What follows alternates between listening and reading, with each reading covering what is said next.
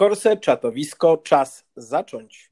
Zabrzmiało niezwykle poważnie i tak trochę teatralnie, i to nie bez przyczyny, dlatego że dzisiejszym gościem e, naszego podcastu jest aktor.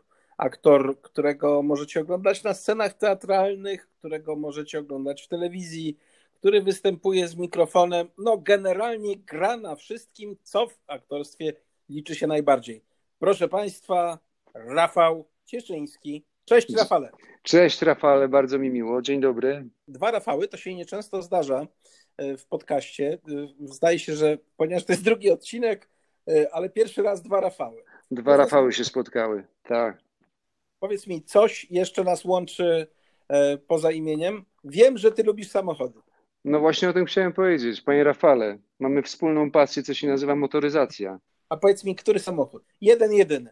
Gdybyś miał worek pieniędzy. Ferrari 250 GT. O, no to przepraszam bardzo. Ale to, to, był, było, to musiało być, wiesz, z 10 worków pieniędzy. No właśnie, chciałem zagrać w trochę innej lidze, takiej e, no, normalnej, ale widzę, że nie doskoczę, więc nie będę... Nie, z normalnej, z normalnej, z normalnej ligi, wiesz, ostatnio nawet się nad tym zastanawiałem. Tak, taka, wiesz, taka liga, ja lubię Lamborghini. O. Więc, więc takim hurak, do, do takich, wiesz, codziennych objazdów, hurakan bardzo, bardzo miły środek transportu. Posłuchaj, oby to się spełniło. Myślę, że jeżeli ktoś za 20 lat trafi na to nagranie, to mhm. powie, aha, dwa buraki się spotkały, a my komunikacją miejską.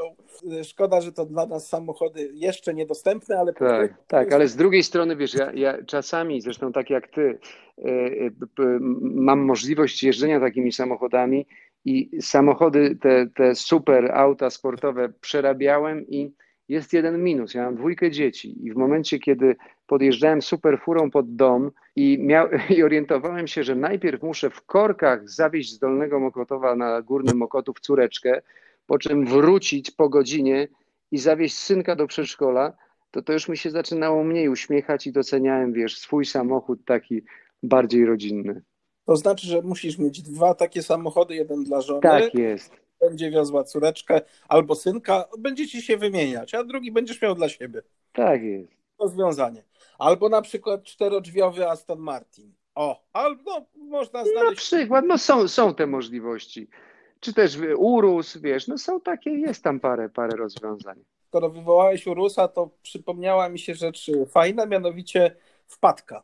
Zaczniemy no wpadek, y, ponieważ y, ja jedną z takich wpadek zaliczyłem, czy właściwie byłem widzem, który obserwował mega wpadkę podczas premiery Urusa we Włoszech. Santa Gata Bolognese. Tak, znam to, znam to. Pojechaliśmy tam, wiesz co, na dwóch Harley'ach z kumplem.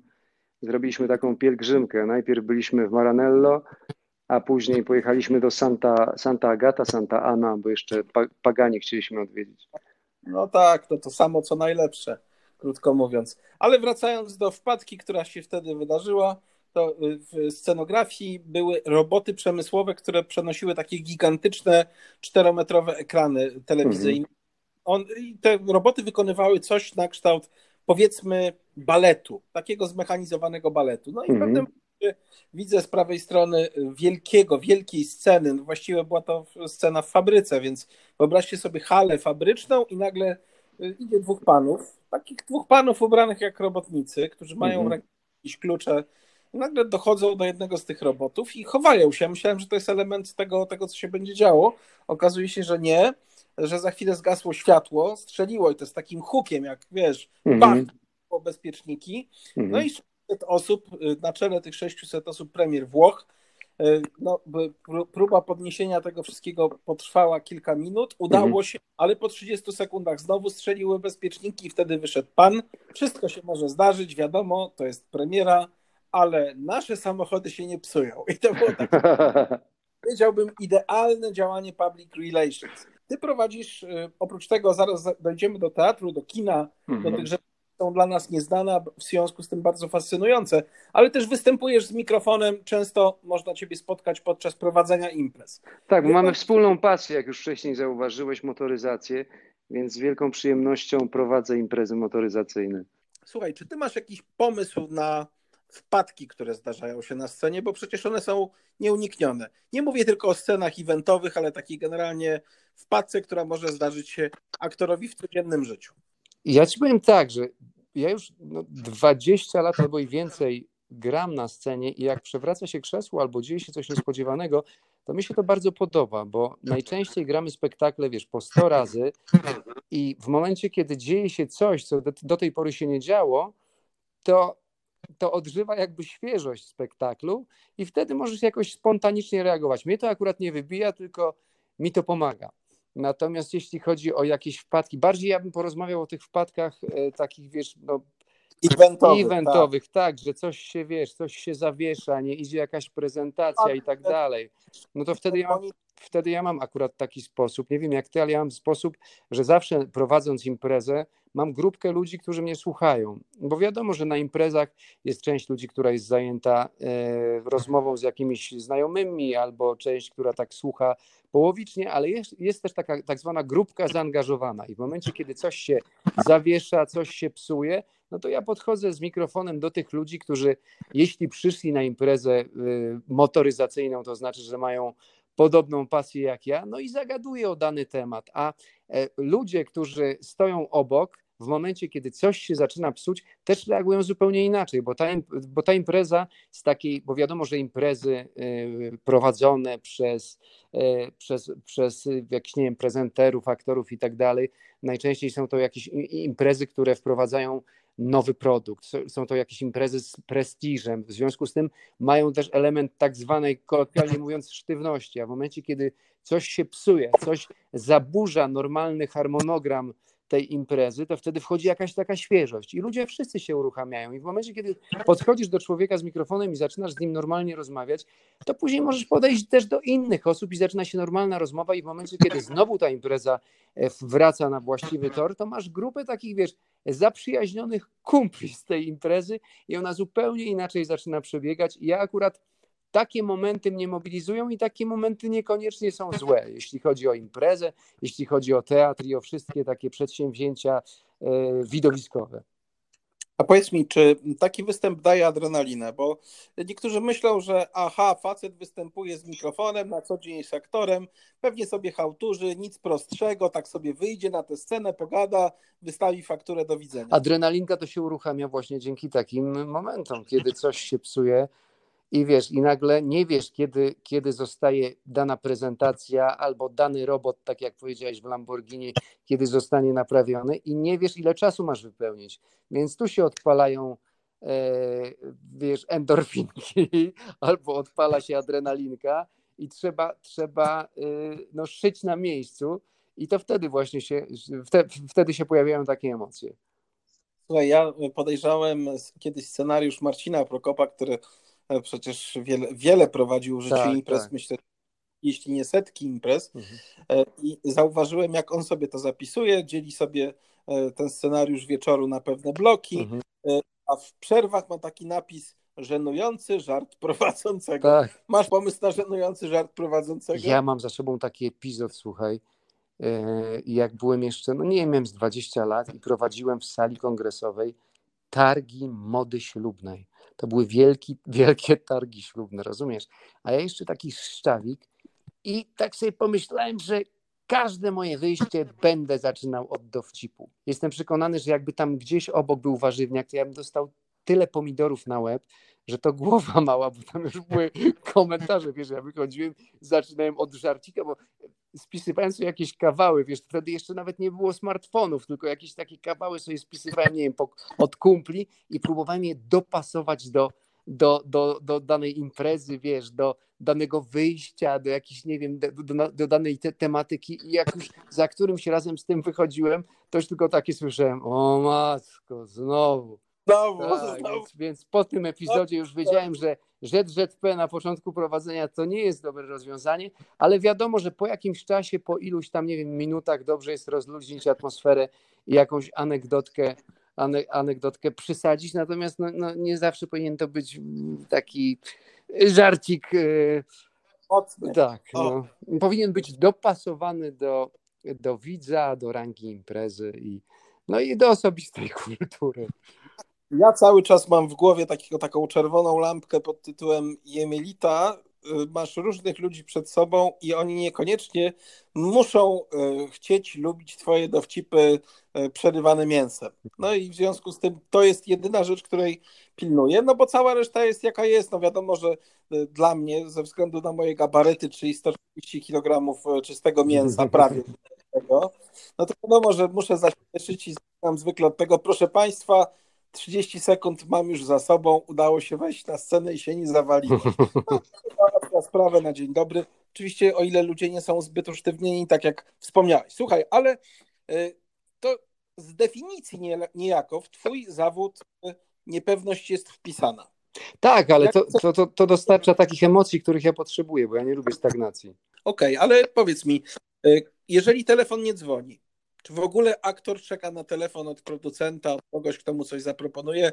Czy sam otwiera internet, szuka castingów albo dzwoni po kolegach? Tutaj nie mam roboty, coś bym pochałturzył, ale no nie ma filmu, nie ma spektaklu. Jak to działa? Wiesz co, ja na tym etapie, tu nie chcę zabrzmieć, wiesz, jakoś przechwalać się, natomiast ja nie mam już tego problemu, natomiast ten problem miałem przez wiele, wiele lat, gdzie czekałem, wiesz, zaczynało się, jak się sypały propozycje, to jak autobusy w Warszawie, że stadami przyjeżdżały, a później był taki okres, gdzie była posłucha i, i się zastanawiałem, wiesz, czy, czy kiedykolwiek znowu wróci jakaś propozycja zawodowa. Natomiast teraz tych propozycji jest dosyć, no, no, no jest dużo. No. I, i, I teraz jestem w tej komfortowej sytuacji, że mogę wybierać, wybrzydzać, jeśli chodzi o scenariusze, nie wiem, teatralne. A jeśli chodzi o takie rzeczy związane z filmem, z serialem, też nie narzekam, a poza tym ja już nie jestem nastolatkiem i kilka projektów y, takich y, filmowych, serialowych sam mam we wstępnej fazie produkcyjnej, ale, ale sam chcę się też tym zajmować. W Twojej fiszce wyczytałem, że jesteś kulturystą. Jest. Wikipedia może się mylić. Uogólnia strasznie. Nie, ja kiedyś w jakimś wywiadzie powiedziałem, ponieważ jak miałem 20 lat, yy, chciałem podróżować i, i, chciałem polecieć do Kalifornii. Była taka możliwość, była wymiana studencka ze Stanami Zjednoczonymi. To się szumnie nazywało wymiana studencka. Tak naprawdę szedłeś do firmy turystycznej, płaciłeś 1200 baksów i dostawałeś wizę J1, która uprawniała cię do podjęcia pracy w Stanach, na terenie Stanów Zjednoczonych, ale pracy takiej, jesteś student, student masz, masz J1 i możesz, możesz tam pracować. I nie chciałem pracować w restauracji, jak, jak wszyscy moi koledzy, tylko chciałem pracować w jakimś przy, przyjemnym dla mnie środowisku, a że chodziłem na siłownię, że tam trenowałem i lubiłem sport, to poszedłem do y, Polskiej Federacji Trójboju Siłowego na taki kurs, do Polskiej Federacji Kulturystyki i Trójboju Siłowego i skończyłem kurs in, instruktorski, jestem instruktorem kulturystyki i trójboju siłowego, ale nigdy w tym zawodzie nie pracowałem w Polsce. W Stanach owszem, w, w San Diego pracowałem w, w takiej super siłowni, e, w Los Angeles, ale w Polsce nigdy się tym nie zajmowałem zawodowo. A powiedz mi, ty z wykształcenia jesteś aktorem. Ja z wykształcenia, ja mam kilka zawodów, wiesz? Czy to prawda, że jesteś elektronikiem i jesteś w stanie coś w elektronice podłączyć? Tak, jestem, jestem technik elektronik, to jest taki pierwszy zawód. Jestem instruktorem kulturystyki, jestem tak, mam wpisany magister sztuki, artysta, aktor.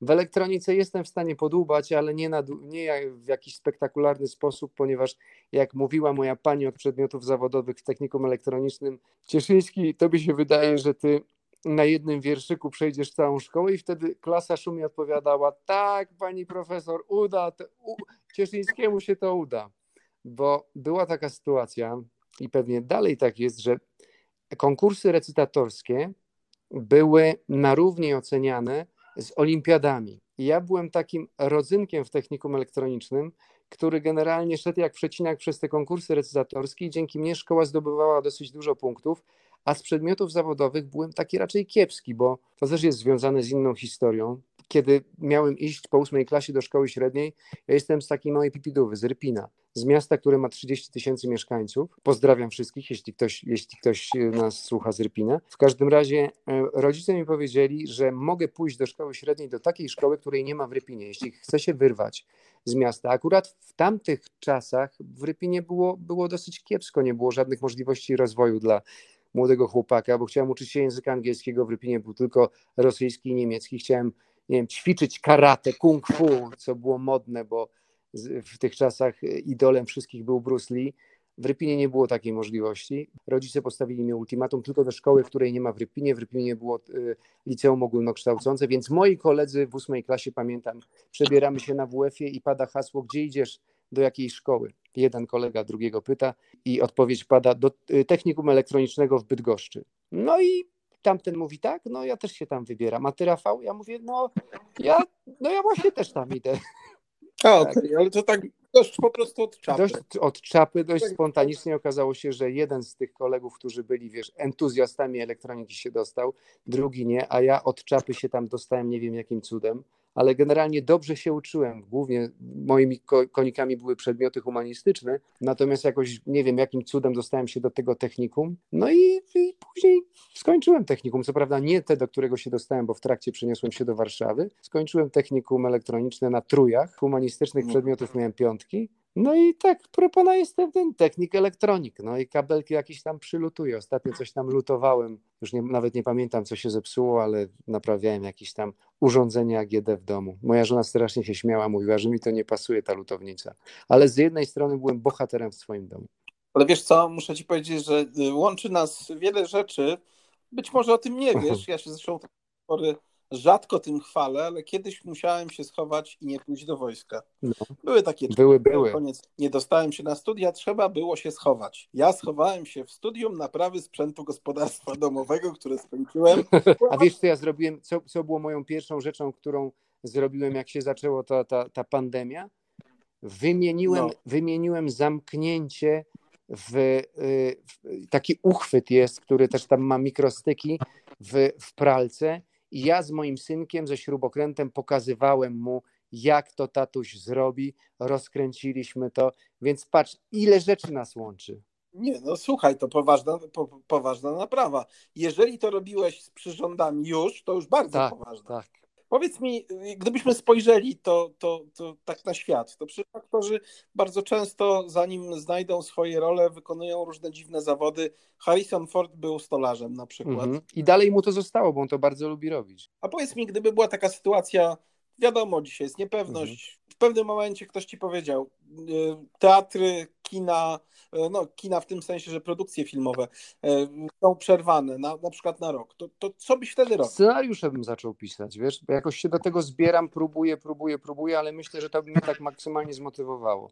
Natomiast jakbyś mnie zapytał, jaki zawód bym wybrał w dzieciństwie, gdybym nie wybrał aktorstwa, bo ja kiedyś chciałem być pilotem, e, Natomiast kręciło mi się w głowie na karuzelach, dlatego nie wybierałem się do Dęblina, ale jako dziecko ja uwielbiałem rysować samochody gdyby nie to, to ja bym z przyjemnością poszedł do jakiegoś, wiesz, biura projektowania. Najprawdopodobniej nic bym w tym nie osiągnął, natomiast rysowanie samochodów sprawiało mi zawsze dużą przyjemność. Nawet kiedyś wygra wygrałem jakiś konkurs telewizyjny za komuny, kiedy były jeszcze dwa kanały tylko i wysłałem do jednego z młodzieżowych programów, nawet nie pamiętam, czy to był Teleranek, czy coś innego, wysłałem projekt swojego samochodu napędzanego e, energią słoneczną i wygrałem książkę, która nosiła tytuł o Powstaniu Warszawskim przed godziną W. To pamiętam do dzisiaj, bo cała rodzina była ze mnie dumna, ponieważ w, w tym programie dla dzieci wymieniono moje nazwisko. W, dzie w dzieciństwie jeszcze chciałem być kościelnym, bo, bo cały czas mnie straszono diabłem, bo byłem lekkim łobuzem, że diabeł mnie zabierze, więc chciałem być w jakimś bezpiecznym miejscu, wiesz, i tak sobie pomyślałem, że Kościół to jest to miejsce, gdzie ten diabeł prawdopodobnie nie wejdzie. Jeszcze w dzieciństwie tak myślałem. Ja chciałbym mieć żonę, w związku z tym ksiądz odpada i, i z przyjemnością zostanę kościelnym, ale to jakiś szó szósty, siódmy rok życia już mi to przeszło. No, tu diabeł, jakoś tak troszkę diabelsko. Ja pamiętam pierwsze skojarzenie z tobą, kiedy cię zobaczyłem na ekranie, kiedy jeszcze, jak sam mówiłeś, byłeś bardzo, bardzo, bardzo młodym Cieszyńskim. Facet wygląda jak diabeł, przecież idealnie by do roli diabła. Ja grałem, ja grałem diab diabła w takiej komedii dla TVN-u, tam zresztą żony poznałem. Nazywała się Anioł Stróż, taki miała tytuł. No, drodzy Państwo, Korse, czatowisko, teraz będziemy kończyć, nie chcemy Was zagadywać, ale, ale ja w serduszku jestem aniołkiem, wiesz, bardzo grzeczny ze mnie człowiek. Czyli w serduszku jesteś aniołkiem, trochę diabłem, aktorem, ale też elektronikiem. Panie!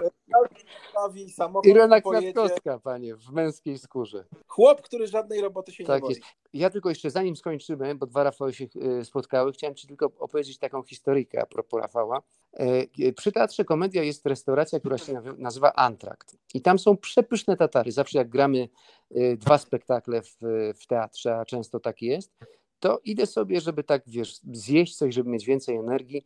No i któregoś dnia, mimo tego, że zawsze jadłem tam tego tatara, przynosi mi pan coś, co w ogóle nie przypomina tego tatarka. Nie ma kaparów, nie ma tych pieczarek, nie ma, nie ma w ogóle. Jest biały talerz, masło i jakieś dziwne mięso. I ja mówię do tego faceta, a widzę, że jest lekko dziabnięty. Mówię, panie, co to jest? Przecież to nie jest ten tatar, który ja jem tutaj od lat. Nie jest to tatar? Mówię, no nie jest. On mówi, przepraszam najmocniej, pójdę wyjaśnić na kuchni. No i tam podreptał do kuchni z tym tatarem, wraca i mówi, najmocniej pana przepraszam, ale nie mamy na co to wymienić.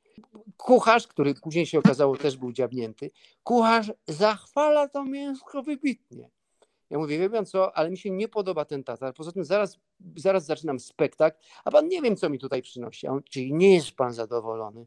Ja mówię, no wybitnie nie jestem zadowolony, ale mam dla pana dobrą, również dobrą wiadomość. Ja mówię, jaką? Też mam na imię Rafał. Słuchaj, wiesz co, ja, ja marzę o jednej sytuacji, bo to mogłoby być fantastyczne, żebyśmy się kiedyś spotkali na, no tak, Na powie, na albo na chałturce z mikrofonami, bo to mogłoby być naprawdę zabawne. Tak.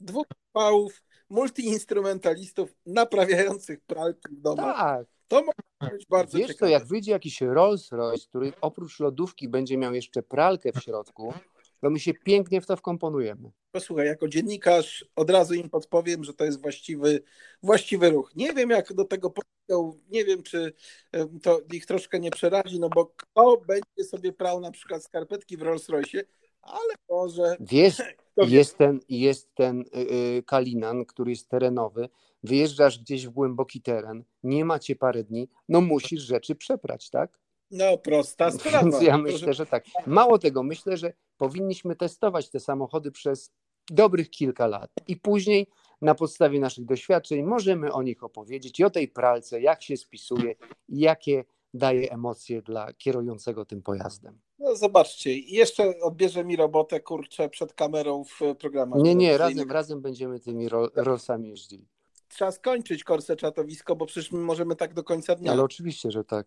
Trzeba do dzieci wracać. Tak, Obiad tak obiad, ziemniak, ziemniaki obrać. Proszę Państwa, Rafał Cieszyński, bardzo, bardzo To dziękuję. ja bardzo, bardzo dziękuję i pozdrawiam Państwa serdecznie. Mam nadzieję, że wkrótce ten dziwny czas się skończy i że będziemy mieli okazję spotkać się nie tylko w teatrze, ale również osobiście.